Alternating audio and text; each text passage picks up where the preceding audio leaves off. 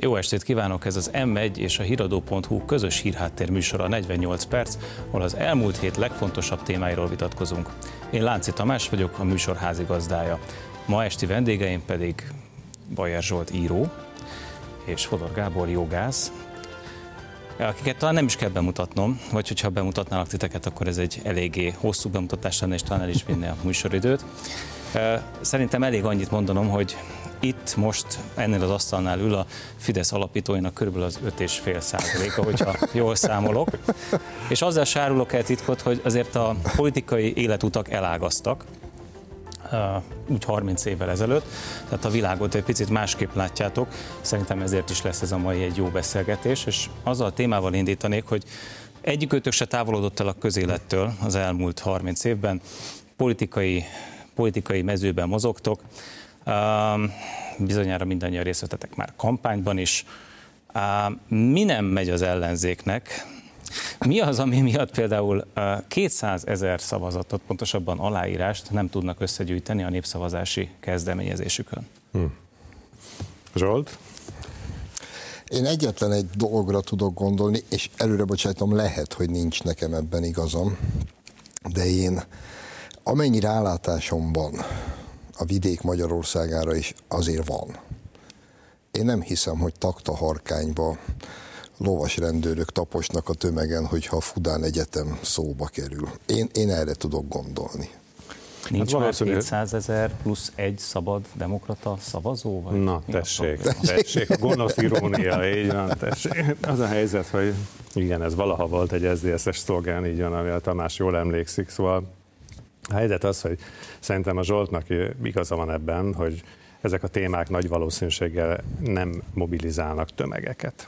De azért ezzel együtt is, amit mondasz, hát azért kétszázezret szerintem azért csak össze lehetne gyűjteni, ha máshol nem, akkor Budapesten és a nagyobb városokban. Szóval szerintem van baj, tehát a mobilizálási probléma van, tehát ez ebből a szempontból ez egy óriási probléma az ellenzéknek a választások előtt. Tehát a választásokon az lesz sikeres, aki mobilizálni tud. Ez egy alapkérdés. Na de ősszel még, amikor az előválasztás volt, akkor több mint fél millió ember, legalábbis ezt kommunikálta az ellenzék, hogy több mint fél millió szavazó állampolgár vett részt a baloldal által megszervezett előválasztáson. Most pedig kétszázezer se jön össze, most már ugye, hát ha naptárilag nem is, de majdnem egy hónapja gyűjtik az aláírásokat. És én emlékszem, amikor a kétezer-nyolcas szociális népszavazás volt, akkor a Fidesz egy hétvége alatt háromszázezer aláírás gyűjtött össze. Nagy igazsága van Gábornak abban, amit mondott, hogy, hogy van baj, mert azért tényleg logikusan gondolkodva Budapesten egy hétvége alatt össze kellett volna, hogy tudjanak gyűjteni kétszázezer aláírást. És hogyha ehhez hozzáveszem, talán Donát Annának volt a ma vagy tegnap olvastam egy ilyen kijelentése, hogy ő szerinte vannak, akik nem adják az aktivistáikat. Igen, a dé ká-t vádolt ezzel. dé ká-t vádolt ezzel. Nem, nem látok bele, de hát, hogy van baj, az biztos. És ez egy tünet szerintetek, vagy egy ok az, hogy nem gyűlnek az aláírások? Hát ez az mind a kettő szerintem. Tehát sok tekintetben tünet, mert mutatja azt, amiről beszéltünk itt előbb, amire Donát Annára hivatkoztál. Tehát, hogy itt van egy olyan probléma, hogy az előválasztáson ugye nyert Márki-Zay Péter, megnyerte a választást úgy, hogy sokan nem is tippeltek arra, hogy be fog jutni a második fordulóba, majd miután megnyerte a választást, tulajdonképpen ott állt az ellenzék egy olyan jelölttel, akit igazából valójában senki nem akart. Na jó, jó, én ezt értem, de mégiscsak hát kívülálló számára úgy tűnik, hogy a sorsuk össze van kötve. Hát, így van. Hát elvileg egy kamionban ülnek, aztán mennek előre. Tehát ö, én értem, hogy mindenki rángatja ezt a kormánykereket, de végül mégiscsak meg kéne érkezniük ezzel a járművel valóban. Igen, de ha már az aláírások lassúságánál tartunk, nem volt már az egy intőjel, hogy az első nagy közös demonstratív megjelenés, ja, ahol azt az kellett volna demonstrálni, ugye? Főleg mondjuk egy békemenettel szemben valamiféle erőt mutatni. Hát Hont András, aki aztán nem egy kormánypárti publicista, ő foglalta össze tökéletesen a látványt, mikor azt mondta, hogy névről ismerek mindenkit, aki ott volt. Hát Már ott, oda sem mentek el, pedig akkor, volt, akkor voltak lendületben, hát akkor voltak túl az előválasztás, az volt a csúcspont, és elment ezer ember.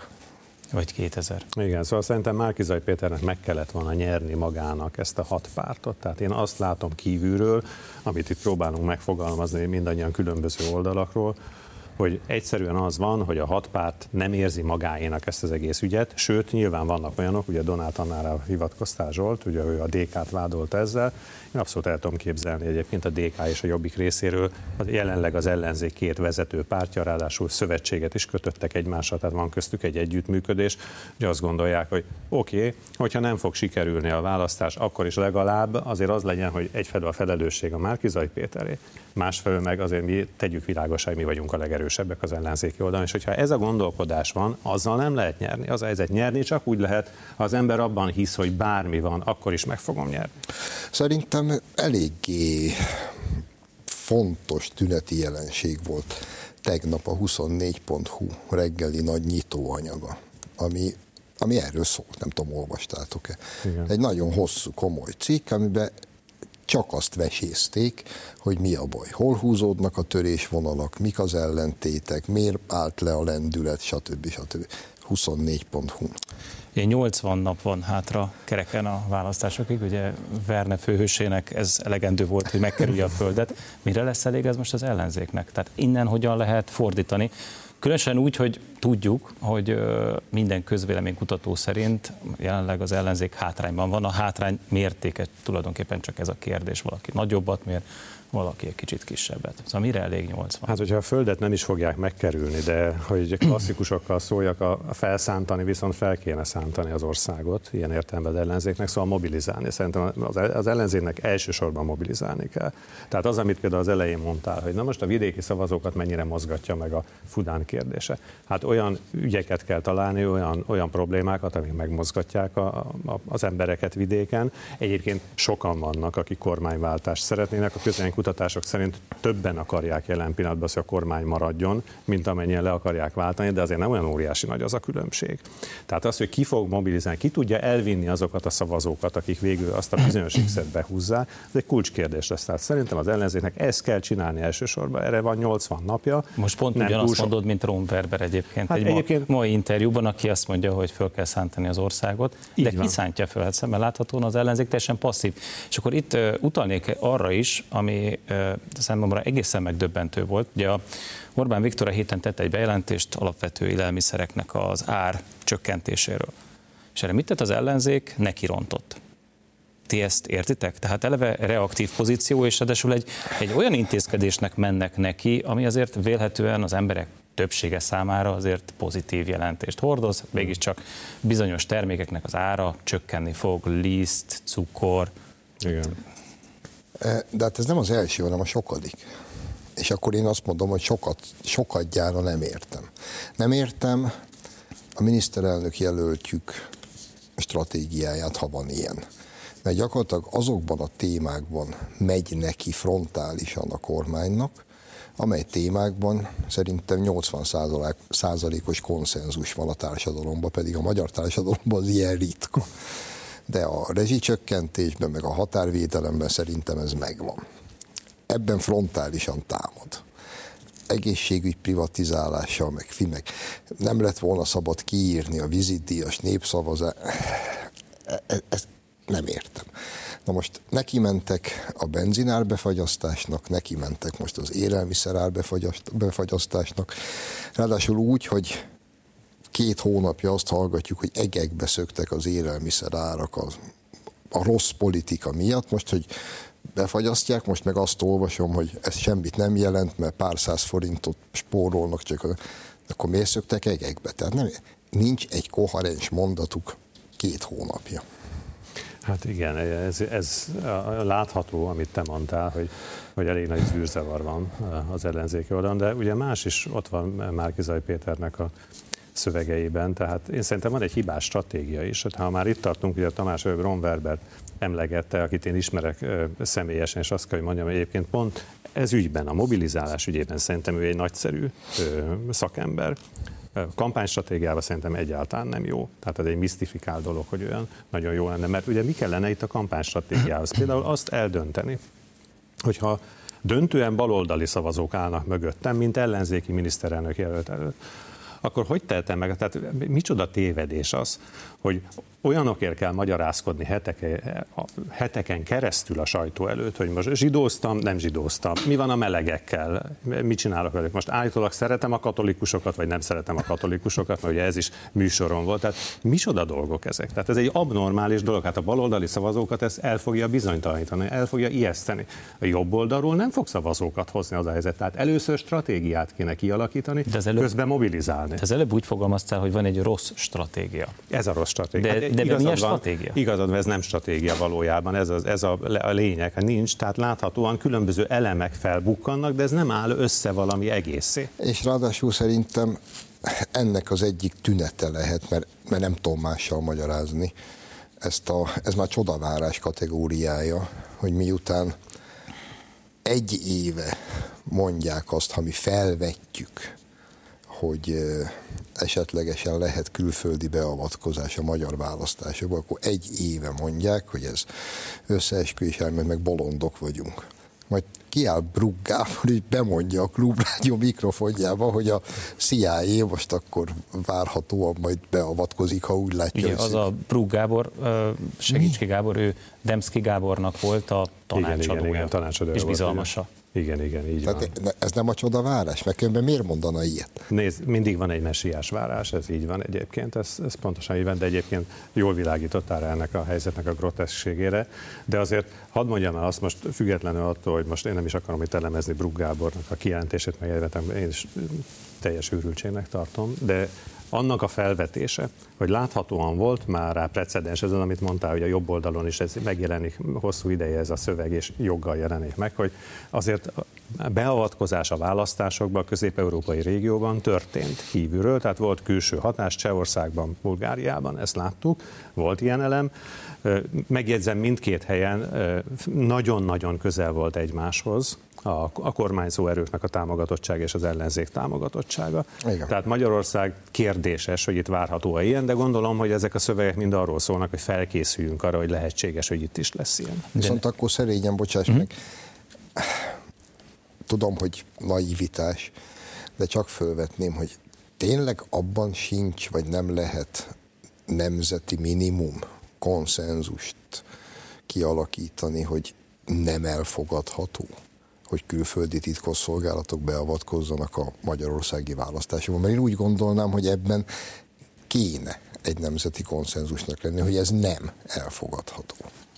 Hát nyilván, hát ez, én azt gondolom, hogy senki nem fogja erre azt mondani, hogy ez oké, okay, de ettől még ez meg fog történni, ha, be, ha bekövetkezik. Tehát ezt, ezt nem tudod megállítani ezzel. De te járatos vagy a baloldalon, és talán érted a baloldali szavazók, vagy az ellenzéki szavazók lelkületét is. Azért talán köztük is van olyan, aki számára ez nem elfogadható. Tehát aki azt mondja, hogy nem kedvelem a jelenlegi kormányt, de azért mindenáron nem vagyok hajlandó belemenni abba, nem adom ahhoz a támogatásomat, hogy ez a jelenlegi kormányok mondjuk külföldről legyen megdöntve, eltávolítva.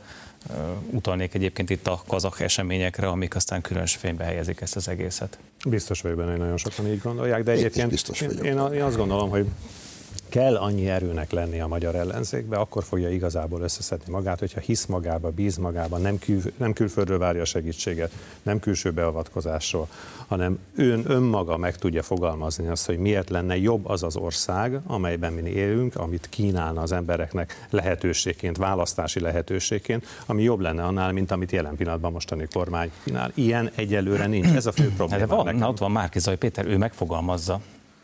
Hát ezt szerinted megfogalmazza? Szerintem ő megfogalmazza. Ő, ő egy elős állításokat tesz, már hogyha hagyják neki, mert hogyha jól látom, akkor valaki szájkus alatt rakott rá. De ki? Na jó, hát nézd, neki is meg kell felelni természetesen mögötte lévő hat pártnak, ezt meg kell tanulni. Egyébként egy általános na megjegyzés. De, bocsánat, azért álljunk meg egy pillanatra. Hát itt az történt, hogy kirendeltek mellé egy óvónénit, vagy legalábbis egy olyan sajtós személyt, aki voltaképpen azért felel, hogy ő lehetőség szerint ne szólaljon meg. Hát én nem emlékszem az elmúlt harminc évben olyanra, hogy egy miniszterelnök legyen az gyengébb, erősebb karakter, hogy neki a sajtófőnöke mondja meg, hogy most mikor beszélhet, meg mikor nem. Oké, okay, de azért azt is látod, hogyha van valami komolyabb botrány akár a kormány körül, akkor azért nem az van, hogy jönnek az újságírók és nyilatkoznak a miniszterek, hanem elszaladnak, és azt mondják, hogy na, köszönjük szépen, mi nem akarunk nyilatkozni. Tehát azért van kontroll természetesen mindenhol. Tehát itt szerintem a Márki-Zay Péter ügyben mondjuk azért éppen szerintem a baloldal okay, erősebb, tehát az... Gurmai Zitának a futása az legendássá vált, tehát hogyha fölmész az internet világába, jó, akkor figyelj, fantasztikus mémek Pegasus ügyben ebből. Azért klassz felvételeket lehetett látni, hogy a kormánytagok hát szaladnak. Hát szóval... a belügyminiszter lehetett kérdezni a miniszterelnöktől is, tehát... Jó, szóval mindenhol van ilyen, tehát szerintem azt, hogy Márki-Zay Péternek a sajtósai azt próbálják elérni, hogy ne mondjon olyan dolgokat lehetőség szerint, vagy fejezze be a hétvégi kétórás beszédeit, ami után egy hétig kell magyarázkodni, az egy logikus lépés lenne egyéb iránt. Főleg, előbb... ha megfogadnád, de nem hagy. Szóval előbb még azt akartam mondani, hogy csak egy gondolatot nektek, ha szabad ezt mondani az én hátteremmel, szóval, hogy a politika egy hivatás, szerintem egy gyönyörű hivatás, amihez kell képzettség, tudás, tapasztalat, és a tapasztalatot tudnod kell feldolgozni. Tehát azt nem lehet, tehát az állandóan, ugye Zsolt említette a messiás várás, tehát állandóan az, hogy majd kívülről jön egy ember a semmiből, aztán majd azt csinálja fantasztikusan. Ez nem így megy. Tehát ez, ezért ez egy, ez egy gyönyörű hivatás. Nagyon sok felkészültség kell hozzá, nagyon sok tapasztalat, és mondom, a tapasztalaton túl azt fel is kell tudnod jól dolgozni. Tehát ehhez idő kell, meg képesség. Egyetértek. Meg talán alázat is, nem? Hát természetesen, hát anélkül meg az egész nem megy. Hát azt pontosan tudni kell az embernek, hogy, hogy miért akarja ezt az egészet csinálni. Tehát tudnod kell, hogy, hogy igenis bizony hazámat akarom szolgálni, és hogyan akarom a hazámat szolgálni, különböző módon, ahogy egyébként szolgálja. Minden esetben kell a kormánynak szolgálni, kell az ellenzéknek, az a dolguk, hogy vitatkozzanak egymással, természetesen ezek az oldalak, az a dolguk, hogy kritizáljanak, ezért soha senkit nem lehet pellengére állítani, mert kritikát fogalmaz meg, de nem mindegy, természetesen annak mi a tartalma. És akkor mondta ki Gábor a kulcsszót, amikor éppen hozzá akartam tenni, hogy még valami kell a politikához, az pedig a hazaszeretet, de elhangzott. Anélkül mit sem ér az egész. És akkor most szerintetek kivezeti a baloldalt? Tehát Márki-Zay Péterrel rátették a szájkos arat.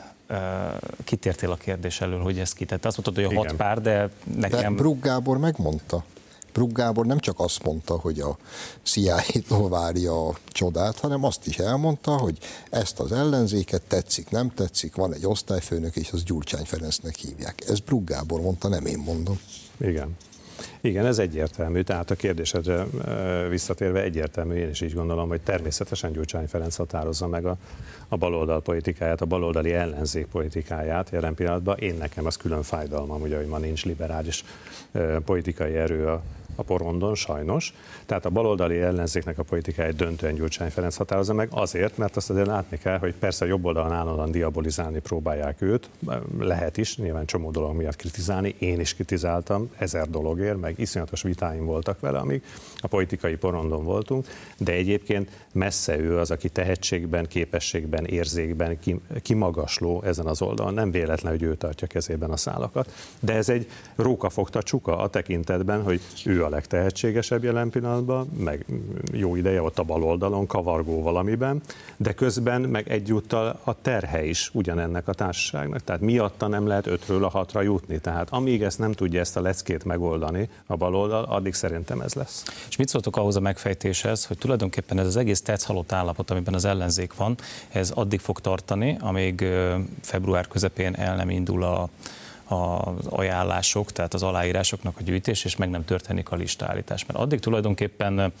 Márki-Zay Péter és Gyurcsány Ferencnek a helyzete, az, tehát hogy össze vannak kötve, de abban a pillanatban, amikor már kialakult az ellenzéki lista, megvannak a nevek, mindenki összegyűjtötte a szükséges ajánlásokat, tehát a helyzet már kialakult, már nem lehet változtatni rajta, onnantól kezdve, hogy, és itt utalnék vissza a Gyurcsánynak arra mondatára, hogy majd a új parlament eldönti, ki lesz a miniszterelnök, onnantól kezdve Gyurcsány számára fölöslegessé válik és eldobhatóvá válik Márki-Zay Péter, onnantól kezdve már nem tudja megbolygatni az ellenzéki pártok erőviszonyát, és neki tulajdonképpen ezt a, most már azt mondhatom, hogy szűk egy hónapot kell kibekkelnie. Mm. És akkor onnantól kezdve fordítani tud a eléggé furcsa helyzeten, ahol ez a két férfi össze van kötve, a nem jó értelemben.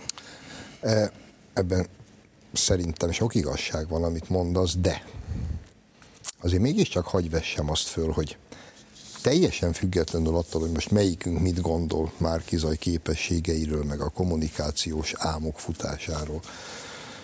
Egy dolog tőle nem elvehető. Jelen pillanatban ő az egyetlen, aki azt tudja mondani, hogy engem legalább megválasztottak. Tehát én, én értem, meg szerintem a, benne is van a pakliban, hogy leginkább Gyurcsány úgy érzi, hogy hát nagyon rossz lóra tettek vele. De és akkor február közepén mit fog mondani? Tehát hát egy, kire cserélhető le? Szerintem senkire. Kettő, hogy cserélhető le? Sehogy. Hát mit fognak mondani annak a félmillió elkötelezett szavazónak, aki legalábbis úgy tudjuk, hogy megválasztotta Márki-Zay Pétert. Mit fognak nekik mondani, hogy bocs gyerekek, tévedtünk? Hmm. Hát ez az, amit a Zsolt mond, szóval én is hadd folytassam a szavaidat. Szóval nem lehet megcsinálni azt, hogy Márki-Zay Pétert most leveszik, tehát ez egy ábránd, ami a sajtóban előjön rendszeresen, de nincs ilyen, szerintem nem fog ilyen bekövetkezni. Mármint a baloldali sajtóban, ugye? Hát igen, igen, uh-huh. Így van döntően. Ugye most mondta a Zsolt, hát ez egy lényeges dolog, hát hogy ki áll ki az ellenzéki szavazókkal, és azt mondani, hogy hát gyerekek, elmentetek előválasztáson szavazni, megválasztották Márki-Zay Pétert, de most levettük a tábláról. Hát ez, ez lehetetlen dolog, nem lehet ilyet csinálni. És hogyha egy olyan helyzet, végülis Karácsony Gergely maga mondott le, az nem tudjuk, hogy... Dolog. De nem dolog. Tudjuk, hogy miért. Voltak éppen, ugye reggel még úgy nyilatkozott, hogy csak akkor mond le, vagy akkor lép vissza, hogyha őt elüti a villamos. A villamos nem ütötte el, de, de ő lemondott. De virtuális villamosok vannak. Na de ez az. Vajon Márki-Zay Pétert, a, és Hódmezővásárhelyen most már jár most már villamos, most már tramtrén is van. Az a helyzet, hogy értem, amire utalsz, utalgatsz, és nem is tartom én ezt kizártnak, bár én nem látok bele a, a túloldalnak ennyire a kamarilla politikájába, meg a színfalak mögötti mozgásokba, de nagyjából bármit el tudok képzelni. De még egyszer mondom, ha, ha bármilyen okból ezt megteszik, vagy, vagy, meg, vagy megrendeznek egy olyan szituációt, vagy teremtenek egy olyan szituációt, hogy Márki-Zay lemond, amit nem hiszek, de akkor is hát saját magukat fogják fölpofozni. Még egyszer mondom, fél millió ember a legelkötelezettebb szavazóbázisuknak onnantól kezdve nem tudnak mit mondani. És el fognak veszíteni a félmillióból négyszázezret, aki azt fogja mondani, hogy de elmentek ti is a francba. Így van. Csináltatok egy hát választást, és, és ez, ez, a, ez az eredmény. És a legszebb álmaikban is, jelen pillanatban nézve az adatokat, meg mindent, ők is tudják, hogy ha nagyon nagy szerencséjük van, akkor tíz-tizenöt ezer szavazaton fog múlni az egész választását. Ho- hova küldenek-e félmillió ember? Oké, okay, ezt látom, hogy, bocsánat, Igen. csak látom, hogy mindenketten egyetértetek abban, hogy nincs könnyű helyzetben az ellenzék. Gyurcsány Ferenc ilyen helyzetben csak egy egyszavas választ szeretnék kérni, hogy szerintetek egy ilyen helyzetben akar egyáltalán nyerni? Hm? E, szerint, jó, akkor én kimondom, kimondom, amit gondolok. Egy mondatban. Szerintem három hónappal ezelőtt meg voltak le győződve, hogy nyerni fognak, és akartak is. Én szerintem ma azt gondolja, hogy valószínűleg nem fognak, és azzal van elfoglalva, hogy ezt az egészet hogy lőcsölje rá Márki-Zayra. Szerintem szeretne nyerni, mert nem teheti meg, hogy nem, de egyre inkább barátkozik azzal a gondolattal, hogy, hogy nem. Ezzel a műsor első fele véget ért, de a vitát már is folytatjuk a híradó pont hu-n. Izzítsák be az internetet, és tartsanak velünk ott is. Folytatjuk a hét legfontosabb témáival a negyvennyolc percben. Azok számára, akik csak most csatlakoztak hozzánk, jó estét kívánok, ez az em egy és a híradó pont hu közös hírháttér műsora. Én Lánci Tamás vagyok, a műsor házigazdája. Ma esti vendégeim pedig Bayer Zsolt író és Fodor Gábor, politikus és jogász. Jó estét! Szervusztok! Akik csak most csatlakoznak hozzánk, azoknak szeretném elmondani, hogy itt ülünk a Fidesz alapítóinak öt egész öt százalékával, akiknek az életútja elágazott. Hát most már azt mondhatjuk, hogy közel harminc évvel ezelőtt. A világot másképp látjátok, de mindannyian közéletileg aktívak maradtatok, és Tulajdonképpen érdekelne, hogy hogy látjátok, Zsolt, hogy hova jutott el a jobb oldal az elmúlt harminc évben, honnan hova jutott el, és ugyanez vonatkozik a bal oldalra, illetve lehet, hogy te majd azt fogod mondani, hogy liberálisok. Liberálisokat, így van, pontosan azokat fogom kiemelni. Zsolt, kezdjük veled. Először is valóban igaz az, hogy számos ponton, meg főleg kicsit a közelmúltra vonatkoztatva a mi életutunk a szétvált, de én azt gondolom, hogy bizonyos alapkérdésekben egyre inkább konvergál megint vissza. Én ezt érzékelem, anélkül, hogy rosszat szeretnék a Gábornak, hogy most én ezt állítom. Én azt hiszem, hogy ha az én harminc évemet nézzük, akkor az én a Fidesz alapítástól eltelt időszak számomra, és a nyugati világról beszélek, most nem Magyarországról, ez az illúzióvesztések kora. Én ezt így tudnám a leginkább összefoglalni.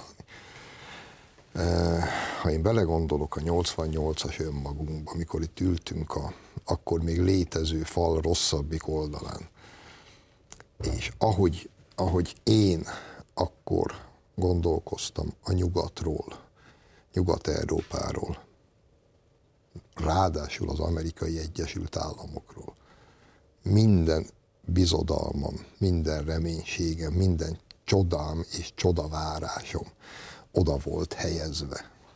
És ma a teljes illúzióvesztés részemről.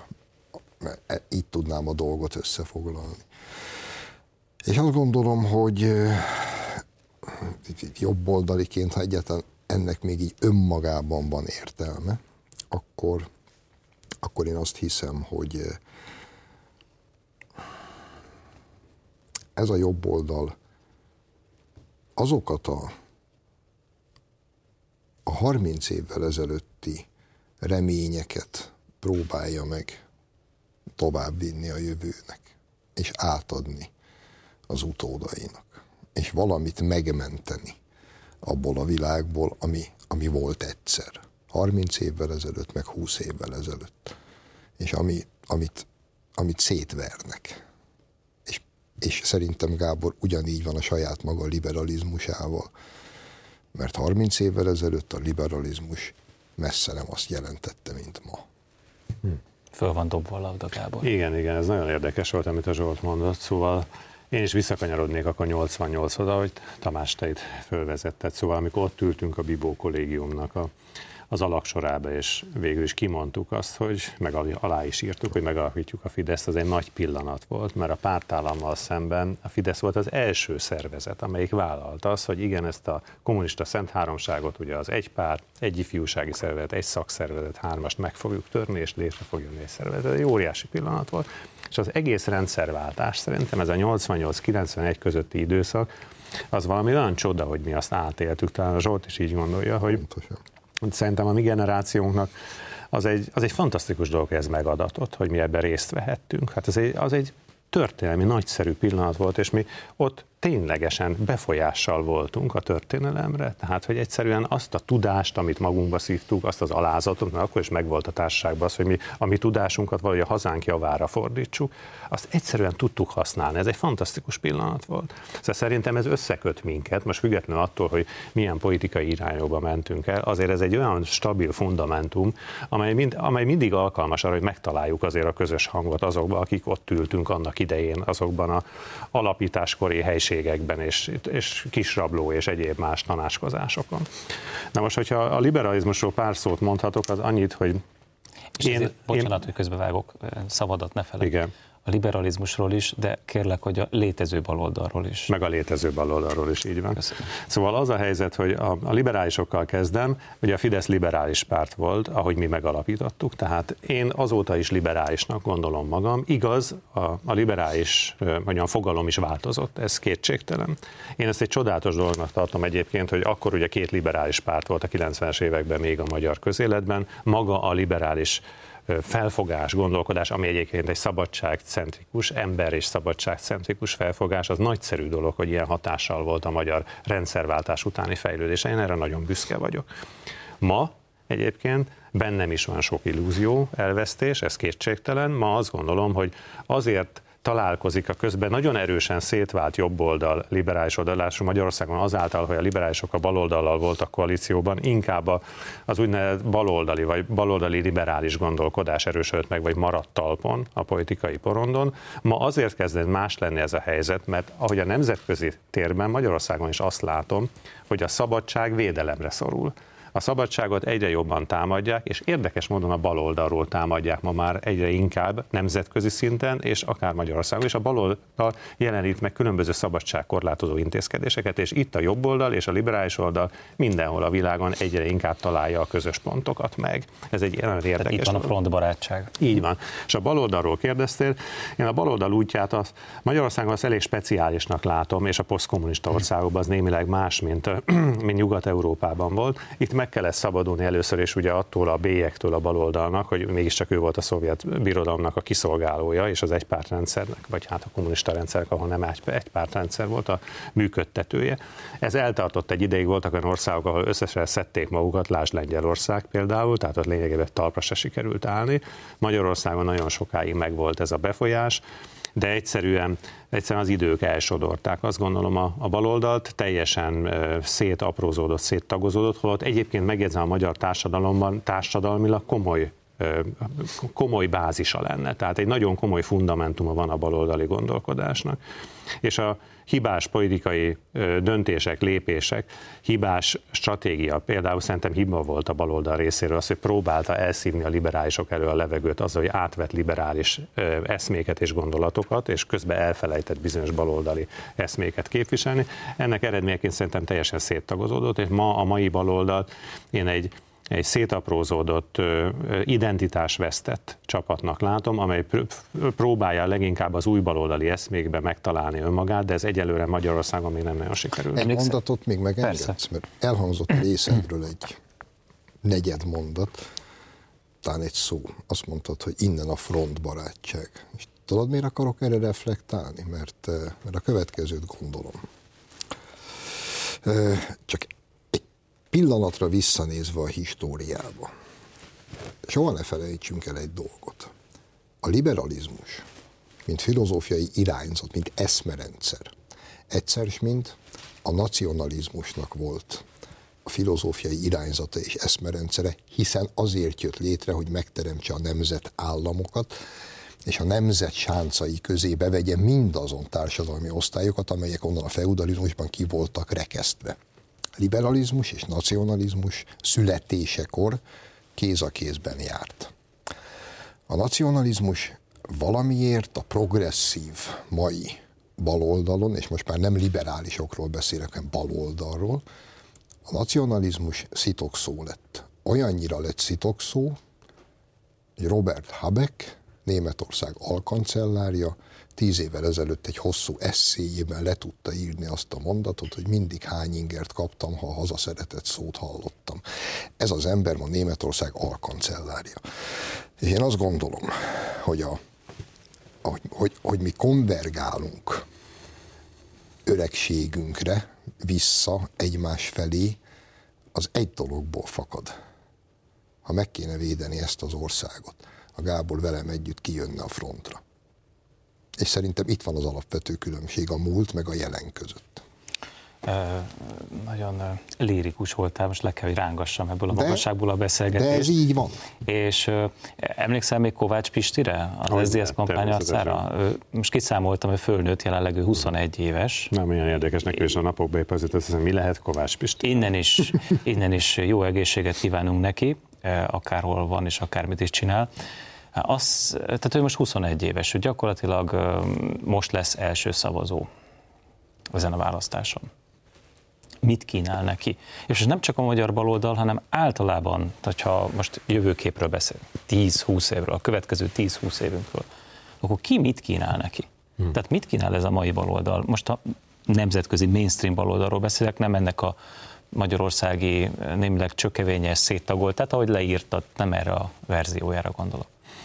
Hát nézd, én mondjuk Magyarországon én akkor örülnék, hogyha az ellenzék azt lenne képes kínálni szemben a kormány politikájával, hogy itt van egyfajta meritokrácia a gondolkodásába, tehát egy olyan felfogás, amely azt mondja, hogy az érdem alapú társadalmat szeretném megteremteni minden intézkedésemmel, tehát hogy ne kapcsolatok, nem urambátyám viszonyok, és nem egyéb más, egyébként mélyen a magyar tradícióban benne lévő sajátosságok kapcsán jutok előre a társadalomban, hanem az érdemeim, a tehetségem. De most politikusként reagáltál, Gábor, mert nem azt mondtad, hogy mi van, hanem hát hogy minek igen. kéne lenni, mit szeretnél. Ez okos de... vagy, hogy ez ravaszul láttad ezt a dolgot.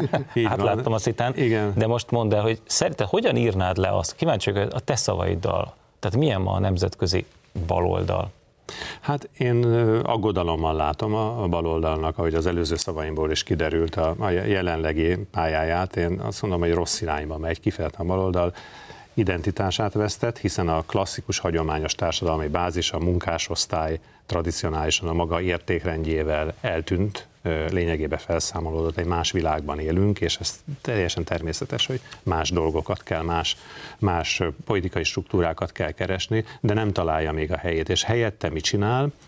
Próbál egy olyan pozícióba kerülni, ahol azt próbálja mindenhol megfogalmazni a társadalomnak, hogy mi a haladásnak a legfőbb eszméje, és ezt egyébként, ha kell, sokszor, ugye ezt kritizálom én liberálisként, szabadságkorlátozó intézkedésekkel próbálja ráerőltetni a társadalomra, ez szerintem hiba.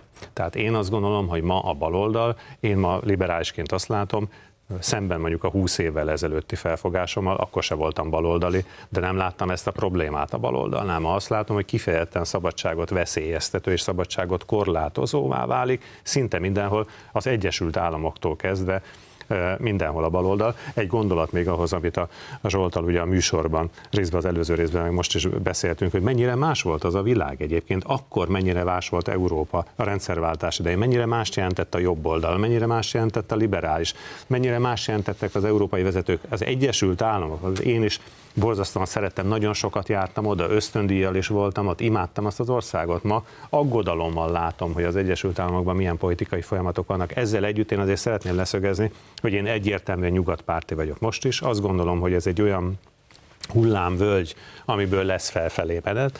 Szerintem a demokrácia és a nyugati politikai berendezkedés képes lesz az önkorrekcióra, de attól még ez most a hullámnak a mélye jelen pillanatban. Lesz önkorrekció? Hát nagyon ritkuló jobb pillanataimban én is azt szoktam gondolni, hogy a nyugat nem teheti meg, hogy ilyen módon lesz öngyilkos, és hogy majd ez változni fog. Rosszabb pillanataimban, amelyek gyakrabbak, gyakoribbak, szoktam arra gondolni, hogy ez az ügy menthetetlen. Abban a világban, ahol a Monty Python betiltása fölmerül, csak hogy a szabadság korlátozásról ejtsünk egy szót, eh, ott már nagyon nagy a baj.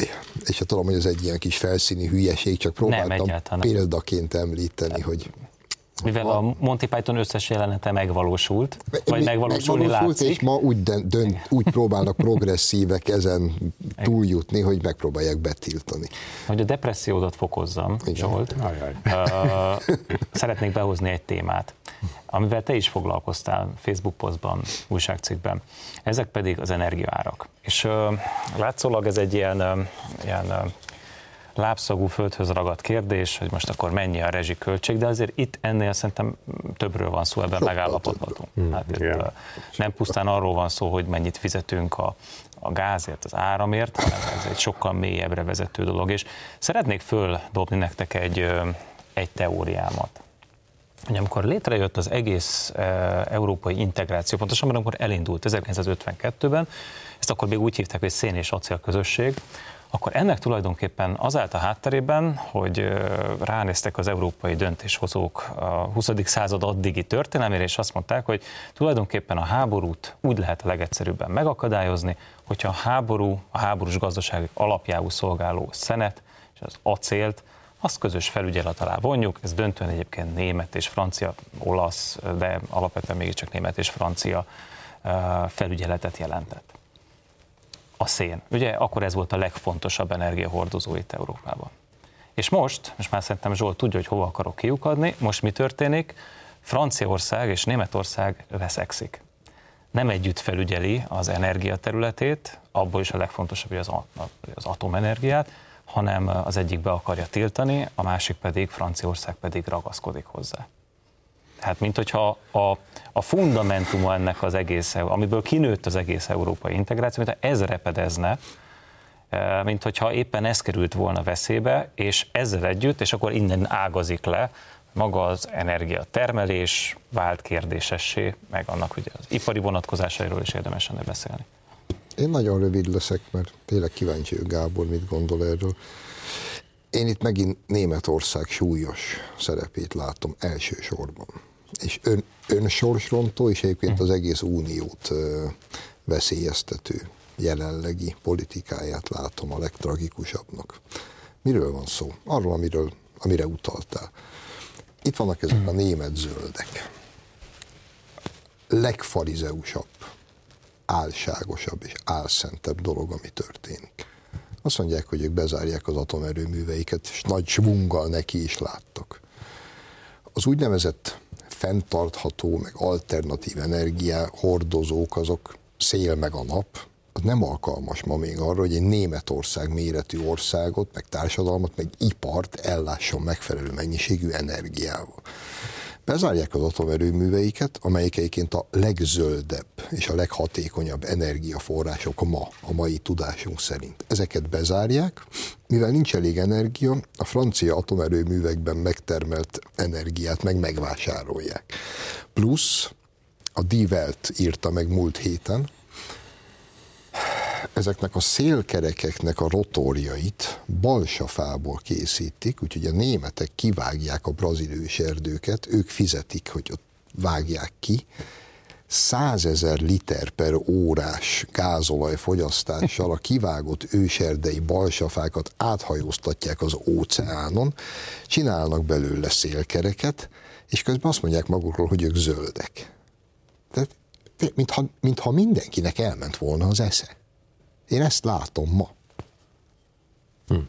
Hát kétségtelenül komoly problémákat látok én, és talán azt kell, hogy mondjam, mint volt környezetvédelmi miniszter ebben az egész kérdésben, ugye nekem is annak idején környezetvédelmi miniszterként kellett az energiapolitikával foglalkoznom, és én azóta is egyre inkább azt hiszem, akkor is azon az állásponton voltam, de azóta egyre inkább, hogy szerintem egy, az a jó a világnak, Európának is, hogyha van egy, van egy, egy energiamix. Tehát, hogyha nem egyoldalúan valamiféle energiára tesszük, vagy valamiféle megoldásra a voksot, gondolok itt mondjuk az autózásnál az elektromos autóra, ami klassz és jó, és biztos, hogy a jövő valahol ott van benne, de nem lehet kizárólagosan az, mert óriási járulékos problémákkal jár. Te ugye most a szélkerekekről beszéltél, na de hát tudjuk azt, hogy akkor, és akkor mi van a tömeges mennyiségű akkumulátorral? Hogy fogjuk ezeket előállítani? Mi lesz akkor a villanyárammal, hogyha egyszer csak iszonyatos mennyiségű fogyasztó jelenik meg a a piacon, Pontos. Akkor mit fogunk ezzel csinálni? Tehát óriási mértékű problémákat gyártunk magunknak, holott azt gondolom, hogy... Magunknak? Bocsánat, hogy közbeszólok, a németek gyártják nekünk. Tehát hát ezt gyakorlatilag az új német kormány, az új német kormány, amelyet, amelyet a német népe megválasztott, deklarálta, hogy ők innentől kezdve Európáért felelősek. Nem tudom, én nem szavaztam rájuk, meg se kérdezték a véleményemet. Lett volna, de nem kérdezték meg. Ők deklarálták, hogy tulajdonképpen ők egész Európát fogják innentől kezdve vezetni, hát, és onnan hát jön ez a... Kísérik el a vaknénit az ebrát, ja, az a... úttörő csapat, igen. Hát, igen, de ez egy, ez egy világméretű vita, Tamás, de ne felejtsd, az Egyesült Államokban azért nincs ott a, a németeknek a keze, és Amerikában ugyanez zajlik ez a vita, Kanadában, véletlen, Amerikában. Véletlen szerinted az az egybe, egybeesés? Nem véletlen, az a helyzet természetesen nem véletlen, de ez egy, ez egy világméretű probléma, ezernyi dologgal függ össze, a civilizációnak a helyzetével, a hét milliárd emberrel, a föld kapacitásaival és sok minden mással, tehát nem véletlen, hogy mindenhol érzékenyek vagyunk erre az egész, a jövőnkre vonatkozó kérdése, és egy, ha már járványnál tartunk, összefügg azzal is, hála Istennek, az emberiség egyre tovább él, egyre egészségesebb, stb. stb. Tehát ez egy, egy nagyon sok összetevő van ennek a problémának, tehát visszakanyarodva Európára, én szerintem Európa hibázni fog abban, hogyha nagyon egyoldalú megoldásokra törekszik. Biztos, hogy nem jó az atomenergiának a kizárása. Biztos, hogy lehet óvatosnak lenni az atomenergiával, mert Fukushima, Csernó, Csernobil arra tanít minket, hogy rendkívüli veszedelmei vannak, de nem lehet kizárni az energiából, ez egy hiba szerintem. Nem lehet csak a szélerőművekre, csak a naperőműve, naperőművekre építeni, miközben az is biztos, hogy egy csomó országban óriási fejlesztéseket kell még etéren csinálni, mert az úgynevezett megújuló energiában még gyengén állnak. Tehát, és én azt se hiszem, hogy a szénerőműveket el lehet felejteni mindenestől. Tehát biztos, hogy kell egy egészséges egyensúlyt ebben kialakítani. Az emberiség még nem találta meg szerintem a jövő energiáját, ezeknek az együttesével fogja ezt csak megtalálni. Hát, és még egy mondat, amit szerintem megint csak az önsorsrontás, és amit nem lehet elfelejteni. Szóval hogy is van, hogy itt lenne az olcsó orosz gáz. A németek megépítik a maguk kis saját gázvezetékét az oroszoktól, hogy miközben egész Európa az elmúlt tíz évben arról szólt, hogy ezt majd egy következő műsorban megbeszéljük, hogy szankciók, meg Oroszország, meg hú, meg a mumus. A németek csöndesen megépítik a kis különbejáratú vezetéküket, és most jön az új német kormány közül, hogy ne, nem kell az orosz gáz. Miközben csillagokban az, az energia ára. Hát ez nem az önsorsrontás maga? De teljesen. És közben mit arról... olvasok múlt héten, csak úgy mellesleg eldugva, én, én aztán nem értek ehhez, de leesett az állam. Kínában meg, úgy szólt a cikk, hogy a mesterséges nap, valami hetven millió Celsius fokot állítottak elő ilyen fúziós reaktorba, Kínába. Mi meg itt azon pöcsölünk, hogy balsafából hány a pszichkereket fogunk csinálni. Hát elment mellettünk a világ. Igen, én is nevetek, de igazából tehát kínomban, mert valóban egészen nyomasztó, főleg, hogyha ránézünk az energiaár növekedésre, ami gyakorlatilag földhöz vágja a nyugat-európai középosztályt is, tehát itt azért nem egy-két százalékról van szó, hanem százötven-kétszáz százalékos. Ma, ma Súlyos... Svédország, ma olvastam a hírt, háromszáz százalékkal ment föl a villany, meg a gázár, úgyhogy a svéd kormány beavatkozik. Hűha! Szóval súlyos a helyzet, és, és az a probléma, tehát szerintem az a rossz hír, hogy ez nem fog megoldódni néhány hónap múlva, tehát ez úgy néz ki, ez egy tartós tendencia szerintem a, a magas energiaár. Ezer probléma van, ahogy mondtad, biztos most már műsorban ezt nem fogjuk tudni megvitatni.